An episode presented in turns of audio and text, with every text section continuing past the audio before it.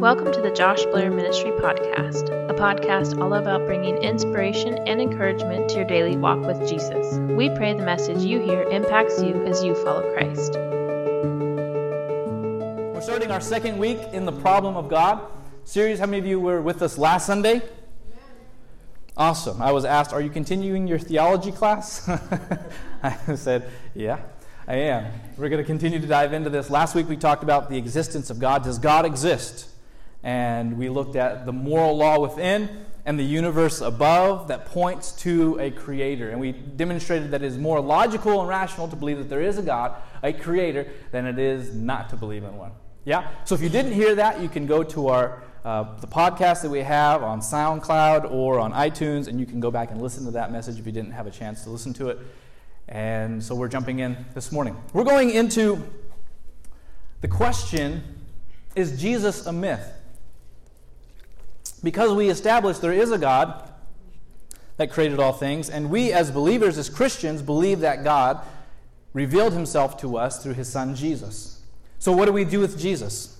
Who is Jesus?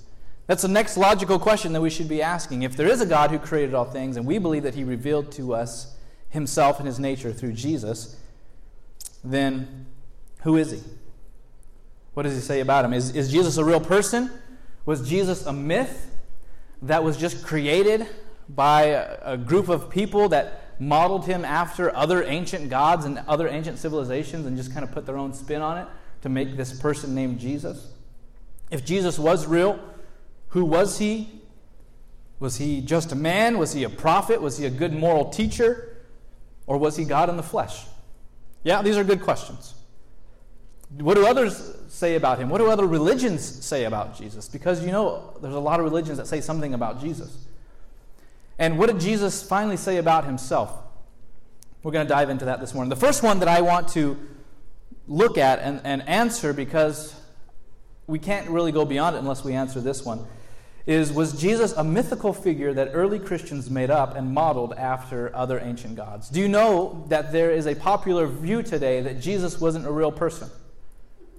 That he was just a character, like a, like a Greek god or a Roman god or an Egyptian god, some mythical, made up person that people built a religion around, just like they did in the ancient world. That's a belief. The People believe that. And they, they name off these ancient gods that say they resembled Jesus before Jesus showed up on the scene.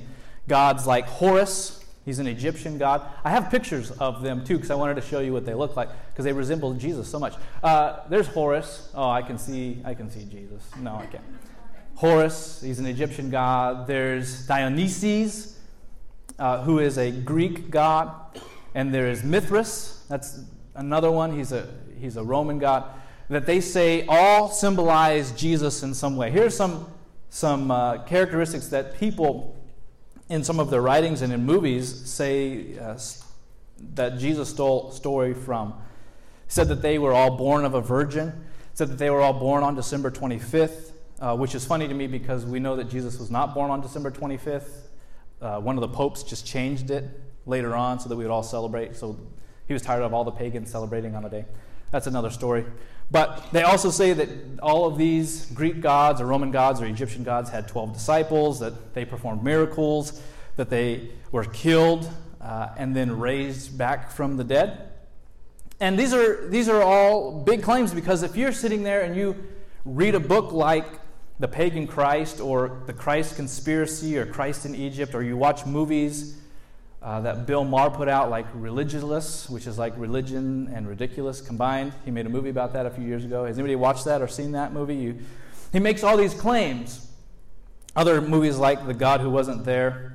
And they make these big claims, and if, if you don't know the history and you don't know the, the basis of what they're saying, you can be deceived and think, wow, there's a lot of similarities here, and I don't know, but maybe, maybe Jesus wasn't a real person. These are real things that we could maybe encounter in our culture today. Here's the problem that when you look at those books and you watch those movies and you begin to dig a little deeper, you realize that none of them actually cite primary sources in making these claims. If you look into the research, you can realize that none of them looked at the Book of the Dead in Egypt when it talks about all their gods. If they did, you would realize they didn't have similarities to Jesus. None of them were born of a virgin. None of them uh, died on a cross and, and were raised three days later. None of them had 12 disciples. None of them walked on water or turned water into wine. None of them did that. But movies and books will, will claim that and say, see, Jesus is just like all of these other made up characters, so Jesus never really existed. None of them made those claims. None of, none of them read primary sources, sources like historians and writers in, in Rome and in, in, in Jewish culture that wrote about a real man named Jesus. And there are 10 plus historians and writers that wrote about Jesus that were not Christian, that are not in the Bible, and that actually were anti Christian. And yet you can read their historical writings about a man named Jesus. Writers like Josephus, who was a, a, a, Jewish historian, or Tacitus, who was a Roman historian, who all wrote about this man named Jesus who died at the hands of Pontius Pilate, who crucified him. So he's a real person. He's a, he's, he's, he's a real person. Okay? Good? Is anybody convinced that he's not a real person? Do I need to continue? Good. The myth is just not founded. And, I, and so I don't want to spend a whole lot of time there because if you do just simple research on it, you can know that Jesus was a real person who walked the earth over 2,000 years ago, walked around uh, the nation of Israel, and, and was alive. So, to answer the question, Jesus was a real man who walked the earth. So, since Jesus was a real person that existed, what do we do with him? Since Jesus was a real person, what are we supposed to do? Because it's no secret that all of human history revolves around the person of Jesus. Right? Our calendar revolves around him. Everybody celebrates Easter and Christmas primarily around the world, millions and millions of people, because that's around Jesus' life his life, his death, his resurrection. Our calendar is based on him. Our days are based upon uh, the, the biblical understanding of seven, seven days in a week. We, we all revolve around him. And even people that are not Christian have an opinion about Jesus, don't they? World religions have opinions of Jesus. Let me, let me name a few of them. Buddhism. Buddhism teaches that Jesus was God, uh, was, wasn't God, but was an enlightened man like Buddha. Hinduism teaches that Jesus was a form of God, like their God Krishna. Islam teaches that Jesus was a man and a prophet, not God, but inferior to Muhammad. Jehovah Witnesses say that Jesus was merely an archangel who was a created being that became a man. Mormonism teaches that Jesus was only a man who became one of many gods, was married to many wives, and had a half brother named Lucifer. Did you know about that? You're like, what? They believe Jesus' is half brother was Satan? That's crazy. They have an opinion about Jesus. New Age gurus like Deepak Chopra, does anybody know, know who that is? He's on Oprah all the time. Say that Jesus is a state of consciousness that we all can aspire to. Everybody has an opinion of Jesus, but they all want to put him in the box of their own belief system. They recognize his importance in history and his impact in the world, and they want a piece of him. But they don't want to put him where he belongs at the center of it all as the Savior and the Redeemer of the world. They don't believe his words. They believe he fits into their boxes. But every claim they make on Jesus, all of these religions and more, those are just some, do not take into account his life or his history or the facts revolving around him or the words that he said about himself. They just take him and put him into their boxes. But the important thing is, they recognize him and they want a piece of him. But Christianity is the only religion that parts ways in this and tells us that Jesus is and has always been and will always be God Himself. Not lesser than, but equal to God the Father, God the Son, God the Holy Spirit. Christianity, if you want to know uh, if a religion is good or true or not, see what they do with Jesus. Where do they put Jesus? Do they say Jesus is God, Son of God, equal with God, or not? that will help you understand what they say about Jesus. And we, as Christians, put him in that place and say that he is worthy to be worshiped and worthy to be followed and worthy to seek after. And we understand this because of what Jesus said and did. So, to understand this, we have to go and see what Jesus said about himself. And the main thing, the main question for skeptics this morning is Jesus never said that he was God. They'll look at Scripture and say, I don't find a single time where Jesus stood on a mountaintop, was like, hey, y'all, look at me. Hey, do I have your attention? Hey, I am God. Mic drop. Like, he, he's ne- you're never going to see that in Scripture. I'll give that to you. Jesus never once walked up and was like, hey, guys, you know the God you worship? Yeah, I am God. He didn't actually say that, but he did in a very clear and authentic way demonstrate that he is God with the words that he says and the actions that he takes. For, for ancient times, it really wouldn't have been a big deal for Jesus to actually say that he was God if he had done it anywhere else in the world. If he had done it in Rome or in Greece or in, in India, for instance, if he walked up and said, Hey guys, I'm God, they'd be like, Sweet, which one? We've got like 4 million. Which one are you? Or we've got 287. Which one are you in our, in, in our Greek mythology? Or which one are you in, our, in Hinduism? But Jesus demonstrated that I am God in a culture that said there is only one God, the God of the universe, who is worthy of, to be praised, and all other gods are false gods and idols and do not exist. And they had in Israel this belief. They were monotheistic. There's only one God that is worthy of praise and worthy of honor. And if you say that you are Him, that is what they called blasphemy, and it was worthy of death. Yeah? Anybody remember reading the Old Testament? There's plenty of times that they were like, all right, you're going to die, you know, because you're, you're speaking against God or you're saying you are God. And so Jesus decides to reveal himself in a culture that believes there's only one God, and he says things that make them want to kill him.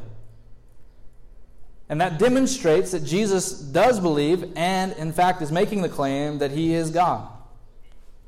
So in verse 56 and 59, in John chapter 8, Jesus has a, a, a little argument with some religious leaders, some Jewish leaders who are basically saying to him, after all the things that he's doing and the miracles he's performing and the things that he's saying, come up to him and say, Hey, who do you think you are?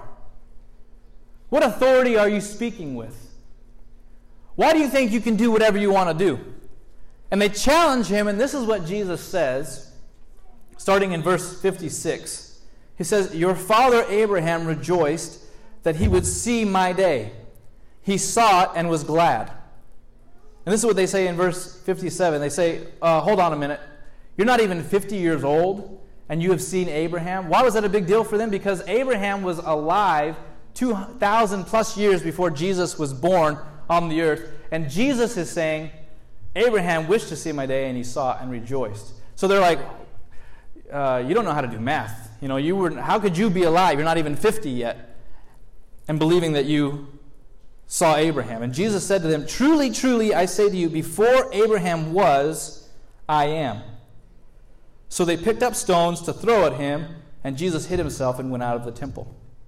There's two things that we can learn from this passage of Scripture, what Jesus is saying about himself. The first thing is what theologians call pre existence. Jesus is saying, Before Abraham was, I am. Before I was born in this earth, I existed in heaven. Jesus demonstrates pre existence, that he was in heaven with the Father before he was ever born on earth, demonstrating that he's not just a man, not just a created being, he was before being born, right? Pre existence. Is what demonstrate, Jesus demonstrates in this passage of Scripture because he's saying, 2,000 years ago and beyond, I existed. And even in John 17, verse 5, Jesus prays this prayer that helps us understand what he says about himself. He says in verse 5, Now, uh, and now, Father, glorify me in your own presence with the glory that I had with you before the world existed. So Jesus is declaring that he had glory with the Father before the world ever existed. He's saying, I existed before anything else existed. So Jesus is making this claim that Jesus uh, is preeminent or pre existent to all other things before he ever became human. And some people would say, okay, he made that claim, but he never said that he was God. He could have been uh, the archangel Michael, he could have been a created being with God and just was with God before everything else created, except he said something else. Jesus said the next thing in verse 58 when he said, Truly, truly, I say to you, before Abraham was, I am. Now, Jesus isn't just using bad grammar here. It's not like he didn't know how to speak properly, you know. He's not like, oh, before Abraham was, I am. Good English, you know. First of all, he didn't speak English. Maybe it was his second language. Maybe that's why the issue was there. But no, Jesus was making a statement here. He wasn't just being uh, improper with his speech. And it's something that we could miss as modern readers. But for those that Jesus was speaking to, they knew exactly what he was saying. They knew exactly the claim that he was making when he said, Before Abraham was, I am. If he wanted to prove that he was still pre existent, he could have said, Before Abraham was, I was. But he's not making that statement. He's already made that statement. So the next statement he's making is, Before Abraham was, I am. Why did he say, I am? Do you know the stories of the Old Testament? When Moses encountered the burning bush and he, he gets the assignment from God to go to Egypt and free the people of Israel from their slavery, right? Do you know this story? And he gets real nervous and he, and he says in Exodus 3 13 and 14, All right, if I go to them, if I go to the people of Israel and say to them, The God of your fathers has sent me to you, and they ask me, What is his name? What shall I tell them? And this is what God responds. God said to Moses in verse 14, I am who I am. And he said, Say this to the people of Israel I am has sent me to you. I am is one of the most sacred names of God in the Old Testament, used thousands of times throughout the Hebrew scriptures to demonstrate who God is the great I am, the God of the universe. And Jesus in, ver- in, in John chapter 8 is making it clear to the people that he's talking to, the religious leaders and the Jewish people, that he is God of the universe. He's saying, I am. The one that was in the burning bush, yeah, that was me. Yeah, the one who filled the presence, uh, filled the temple with his presence, yeah, that was me too. The one who made a covenant with Abram before he ever became a great nation, that was me too. I am the great I am. I am the God that you worship. I am the God that you seek. I am the God that you want to know. That's me right here in the flesh. He makes that claim. And some may say, well, how do we know the audience understood what he was saying? How do we know that they really picked up on what he was saying and they just didn't think he didn't know how to speak properly? Because of their reaction in verse 59. They picked up stones to throw at him. Now, when Israel and the nation of Israel and people of Israel picked up stones, it wasn't to like scare a dog away. You know how we do that sometimes? We see a dog, you're like, oh, snap, that rock. And ah, or you act like you have a rock and the dog runs. No? No one has ever had that experience walking home from school? Okay, that was just me. All right. They didn't just pick up rocks to scare Jesus away, they picked up rocks to stone him, to kill him. Because stoning was the appropriate response to someone who blasphemed God and said that they were God. And they were going to kill Jesus because they knew exactly what he was saying that he was God in the flesh. They knew it. He was telling him, I'm the one that you're really needing to know, and yet you fight me every time. So Jesus is claiming to be God. You could put that out of your mind and say Jesus never claimed to be God. He did. He did claim to be God, the Son of God equal with God. How do we know that? There's, there's more times that he says it. He says it again in John 5, 17 and 18, where Jesus calls God his Father and declares that he's equal with God. They want to kill him after that. He, he says this in, in John chapter 10, and I have that verse for you, verse 31. Again, it says, the Jews picked up stones again to, to, to stone him, to kill him. And they're always wanting to, to throw rocks at Jesus. And Jesus answered them, I have shown you many good works from the Father. For which of them are you going to stone me? And the Jews answered him, It is not for a good work that we are going to stone you, but for your blasphemy, because you, being a man, make yourself God. So Jesus did declare that he was God. And they responded by trying to kill him. Could you imagine somebody trying to kill you? You're like, hold up, why are you wanting to throw rocks at me? And having this full conversation? That's crazy. I mean, Jesus is just a man. He's a man's man. He can be like, You're going to throw a rock at me? Tell me why. That's crazy. That's just a little side note. There's a little side thing. That's not even in my notes. I just thought, man, that's, that's wild. If someone had pulled a gun on me, I'm like, hold up, why are you going to shoot me? Give me all the reasons why you're going to shoot me, and I'll tell you if it's a good idea or not. You know?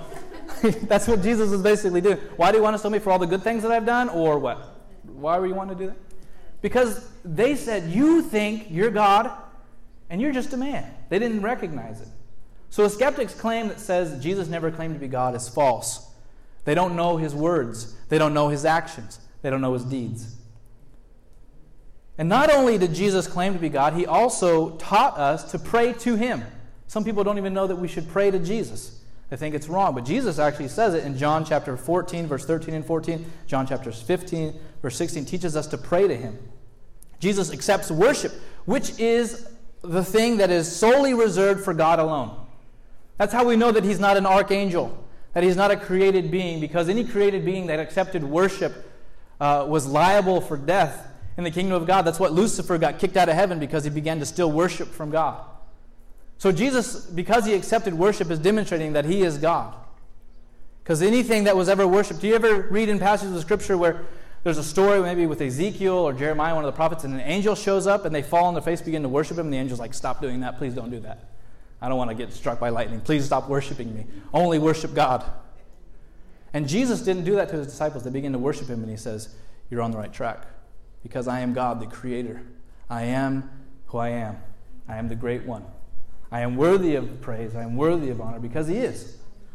He even uses titles that are solely used in the Old Testament for God and attributes them to himself. The shepherd of Israel, he talks about that in John chapter 10. The Alpha and the Omega, the great Almighty One in Revelation, is all speaking to Jesus.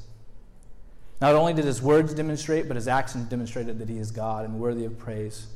The only one that healed the sick. He did only what God can do. He raised the dead. He turned water into wine. He walked on water, demonstrating that he is superior and in control of all things. And Jesus' words and demonstrated this. So we're left then with a decision. Because millions of people in our world hold that Jesus is a good moral teacher, but they don't believe that he is God. They say, oh, yeah, Jesus, yeah, he's my homeboy, right? They used to have shirts like that when I was in college hats, bobblehead Jesus. Yeah, like Jesus is dope, man. He's just like, we cool. Stop, stop talking like that. Okay. Millions of people believe that Jesus is a good moral teacher, but not God. So if you don't believe that Jesus is the Son of God, you're left with two options. Either Jesus, because he said that he was God, either he's a liar and his words should not be trusted, we should throw those out and not hold any reverence to anything that he's ever taught or said, or he's a lunatic. He's crazy. He doesn't know what he's saying. There's a professor and a, an atheist, a skeptic named Richard Dawkins who suggests that Jesus was just sincerely mistaken about the claims of him being God. He said Jesus really believed that he was God, but he's not God. He's just sincerely mistaken. That's a nice way of saying he was a crazy person.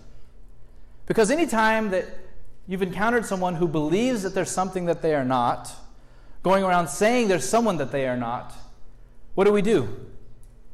We try to help them. We try to give them some psychiatric treatment because they don't know what they're saying. They're doing things that are contrary to what a normal person would do. Yes? They need mental help. So Jesus was either a liar, a lunatic, or Lord. Those are the options that we have when referencing Jesus. We can't say that he's a good moral teacher and ignore that he's the Son of God. You just can't do it. Because either he lied to us in making the claims he did, or he sincerely believed them, but he was crazy, or he actually was who he said he was. Those are the options. Jesus didn't give us a third, a fourth option. Jesus doesn't give us the option to say, I'll listen to what you have to say here, but I'll do my own thing here. Uh, I like what you said about the golden rule and loving your neighbor, but I'm going to do what I want to do in this area of my life. You can't do that because if Jesus is Lord, He's Lord over all. Yes? He's Lord over all things. You can't pick and choose with Jesus. You can't. Because it doesn't add up, it doesn't make sense. So we have a decision to make, don't we? Even those who are believers in Jesus now still have to continue to make a decision to allow Jesus to be the Lord of your life every day, don't we? When you wake up in the morning, you still have to make a decision. Is Jesus Lord over my life today? Jesus came to this earth, the Son of God, born of a virgin, who lived a sinless life to reconcile us to the Father. He paid the penalty of our sin, our guilt, and our shame. On the cross, the cross, the punishment that we deserved, He took our place and stepped in our place and was killed and was buried. And three days later, He rose again because He is God. And He demonstrated to us He is God. And he tells us that all we need to do to walk under his lordship is to repent and believe. Some of us, we've already done that, and we continue to do that. But repenting is basically just turning away from all of the things that we've trusted to justify ourselves. Sometimes when we talk about repentance, we think we're just turning from our sin, but there's a lot of things that we need to repent from that we put in place of God to find our fulfillment, to find our joy, to find our satisfaction, to find our pleasure.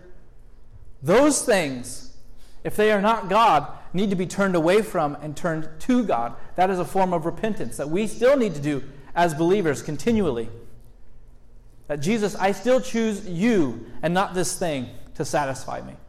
I still choose you and not this person or this event or this status or this title to meet my need or to find my identity. And Jesus says, Repent.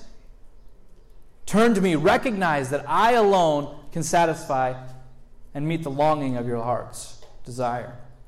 Second, he says to believe, to put our trust in him and what he did for us on the cross. That it's a finished work, that we can't earn it, we can't become better by doing certain things. That Jesus, when He died, took care of everything that we would ever need in this life. He says, believe that, receive it, accept it. That He alone is the one that can save and transform from the inside out. I talked earlier about what other religions say and believe about Jesus. And all of the religions are trying to figure out a way to get up to heaven or to get to nirvana, or to get to the place that has ultimate peace and security and safety. Christianity and Jesus is the only demonstration of God coming down to us and saying, Let me show you.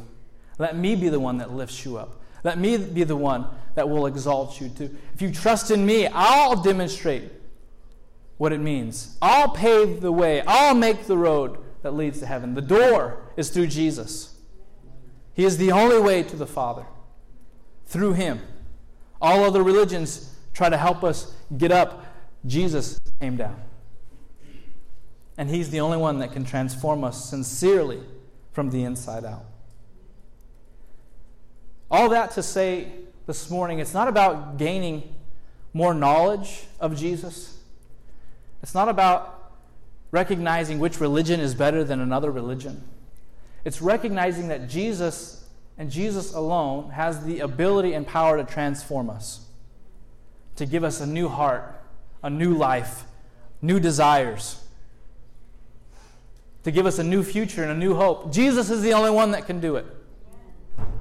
Because all other religions, all other things are going to try to help you manage the issues in your life. Uh, if I just try harder, I'll overcome. If I just do this, this, and this, I'll, I'll become a better person. And Jesus tells us, nope. It's not about your trying, it's about what I've already done on the cross for you. Will you accept it? Will you walk in it? Will you let me transform you? Change your heart's desire. So many times, even as believers, Christianity becomes sin management.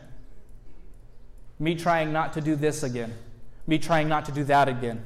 Me trying not to get caught up in this sin again or stumbling in this sin again. Because we think it's about us. Jesus is telling you, I've already bought you the freedom that you need. Trust in me. Believe in me. Submit to my authority and my lordship in your life. Don't treat me like a liar. Don't treat me like a lunatic, even though you confess that you belong to me. And allow me to transform those areas. Let me be Lord over every area of your life. That's what Jesus tells us. Repent and believe.